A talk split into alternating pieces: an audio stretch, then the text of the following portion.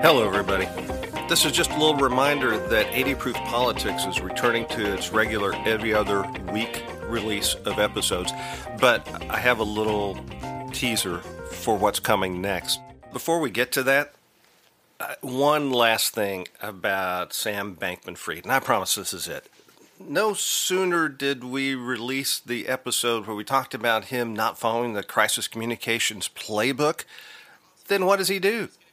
He goes out and publishes a 2,369 word Substack article basically laying out his entire defense. I didn't do it. It's still there. And oh, by the way, look at Alameda. They're the real villains here.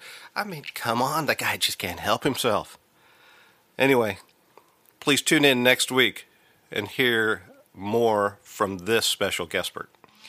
You know, we are also seeing, Bill, I'm just going to be very honest, that yes, there are employees that are upset and may catch wind of something and, and voice their concern. But much of what we've seen in the last two and a half years has been a very orchestrated campaign by outside groups that want business PACs out of the picture.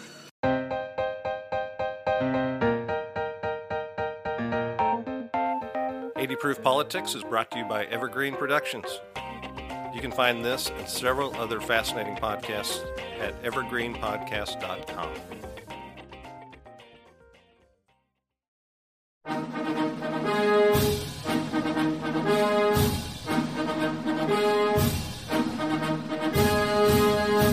We often hear about the individuals who took the oath of office to become the chief executive.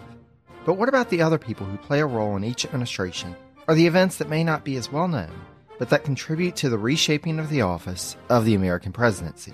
On the presidencies of the United States, we explore each administration beyond just the person holding the highest elected office in order to better understand the history that brought us to the modern day presidency. I hope you'll join me on this journey through the annals of presidential history. Presidencies can be found anywhere fine podcasts can be found and is a proud member of the Evergreen Podcast Network.